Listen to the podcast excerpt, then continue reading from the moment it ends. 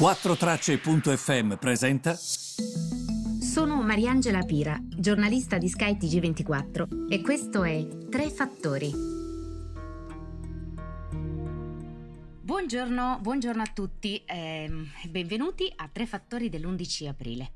Partiamo subito da alcune notizie interessanti di, di, questa, di, questa, giornata e dell'inizio di questa settimana. Innanzitutto quello che sta accadendo anche in Francia, lo avrete sentito, vado proprio dritta al punto. Che cosa è accaduto? Che non c'è stata una scelta vera e propria da parte dei uh, francesi, nel senso che si andrà al ballottaggio. Quindi la scelta, diciamo, c'è stata, si è votato per le presidenziali, ma è stata meno decisa del previsto Macron ha vinto il primo turno, eh, Marine Le Pen è seconda, lo sfiderà al ballottaggio il 24 aprile. Questa è la prima notizia. Certo che se oltre la metà delle persone che hanno votato in Francia ha espresso preferenza, diciamo, per una persona alternativa a quello che hanno in questo momento ehm, e soprattutto per una persona eh, molto eh, vocal nelle sue cose, ehm, fa capire che c'è un livello di malcontento non da poco nel um, paese.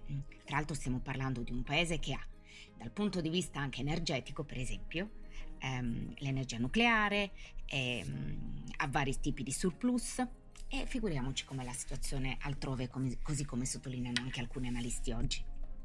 Quindi evidentemente ehm, questo è da sottolineare oggi. Eh. Um, l'inflazione in Cina galoppa e questo che cosa vuol dire? E questo è importante perché di fatto non è un'economia dove i prezzi stavano salendo tantissimo, erano abbastanza morti negli, ultimo, negli ultimi 12 mesi soprattutto, a differenza rispetto a rispetto a quanto accadeva diciamo al, nelle altre economie, la nostra, quella degli Stati Uniti, l'europea, e invece in Cina i prezzi non risalivano tanto la china. C'è da dire che la banca centrale cinese sta mettendo veramente il carico da 90, eh? quindi sta iniettando denaro nell'economia, sta sostenendo l'economia, ha pensato proprio che non gliene fregasse assolutamente nulla dell'andamento dei prezzi, contenta che i prezzi non salissero. Ricordatevi sempre che quando i prezzi salgono tanto, la banca centrale, se alza i tassi, diminuisce questo prezzo perché innesca un rallentamento. Mentre invece se i prezzi scendono fa l'esatto contrario. La banca centrale cinese non ha fatto quello che fanno appunto di consueto le banche centrali. I prezzi in qualche modo scendevano e la banca centrale ha ben pensato, nonostante comunque il eh, rallentamento dell'economia, di eh, abbassare il costo del denaro, mentre tutte le banche lo alzavano. Nonostante i prezzi, ripeto, scendessero, però comunque ehm, c'era un minimo eh, di sollevamento di questi prezzi, non come quello che abbiamo vissuto noi. Questo che cosa ha comportato? Che hanno messo il carico da 90 su questo e, e, ovviamente alla fine quando tu metti tanto denaro del, nell'economia come stiamo vivendo noi e come abbiamo vissuto negli ultimi anni con tutti questi aiuti delle banche centrali, i prezzi stanno aumentando e anche in Cina è tornata l'inflazione. Questo è un problema e infatti il mercato non sta reagendo bene a questa situazione. Il mercato cinese in questo momento è in netto, netto, netto ribasso. Eh, questa dunque è la situazione. Quindi abbiamo detto Francia, abbiamo detto Cina, gli economisti stanno tagliando le stime sul prodotto interno lordo dell'Ucraina dicendo che si dimezzerà nel 2022.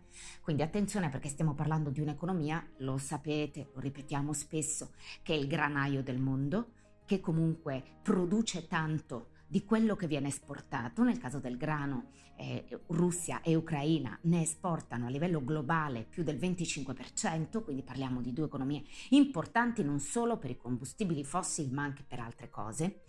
E il fatto che si tagli e si dimezzi la stima sul prodotto interno lordo dell'economia ucraina significa anche un danno soprattutto ai suoi cittadini.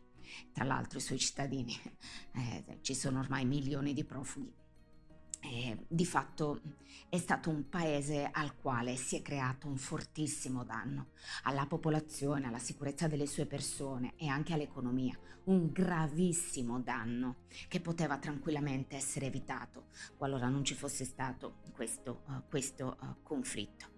Andiamo invece a vedere um, altre due cose che sono molto importanti. Ehm, allora, la Banca Centrale russa ha detto che smetterà di comprare oro a prezzo fisso. Che cosa vuol dire? Non compra più la valuta aurea a prezzo fisso di 5.000 rubli al grammo, ma ad un prezzo negoziato. Ora, con l'apprezzamento del rublo verso il dollaro, intorno ai 78 in questo momento, 5.000 rubli al grammo equivalgono a circa 64 dollari al grammo. Perché? Perché il rublo si è apprezzato nei confronti del dollaro, quindi pari o poco sopra il prezzo di mercato. La banca centrale evidentemente vuole fare incetta d'oro sotto il prezzo del mercato, eh? approfittando del rafforzamento del rublo. Se tu compri oro e il rublo si è rafforzato e l'oro è prezzato in dollari, è ovvio che l'oro lo paghi un po' meno. Quindi incredibile comunque, perché alla fine ehm, si nota sempre, si nota sempre che ci sono delle questioni su cui tutti fanno i conti e comunque va a scritto che la... Ehm, che a capo della banca centrale russa c'è una persona estremamente intelligente, perché questa non è una situazione facile da gestire. E, ehm, hanno sicuramente ehm, delle persone scaltre eh, che stanno trovando la minima possibilità e la minima opportunità, cercano comunque di, di, metterla, di metterla a segno. Invece vi volevo portare su un'altra riflessione in conclusione del mio podcast di oggi. Se voi andate a vedere il confronto del voto sulla risoluzione ONU sull'Ucraina di marzo e di aprile, sono sicuramente tematiche diverse, però emerge una maggiore convergenza dei BRICS, quindi paesi, come dire, eh, in via di sviluppo, è una definizione che era stata coniata da Morgan Stanley tanto tempo fa. Tra questi paesi ci sono comunque appunto India, eh, Cina, eh, Brasile, eh, Russia, più i paesi produttori di petrolio a favore della Russia. Se guardate infatti la risoluzione di marzo, c'erano alcuni che erano comunque a favore, per esempio, della fine delle ostilità in Ucraina, tra questi la Turchia, l'Arabia, il Qatar, gli Emirati Arabi.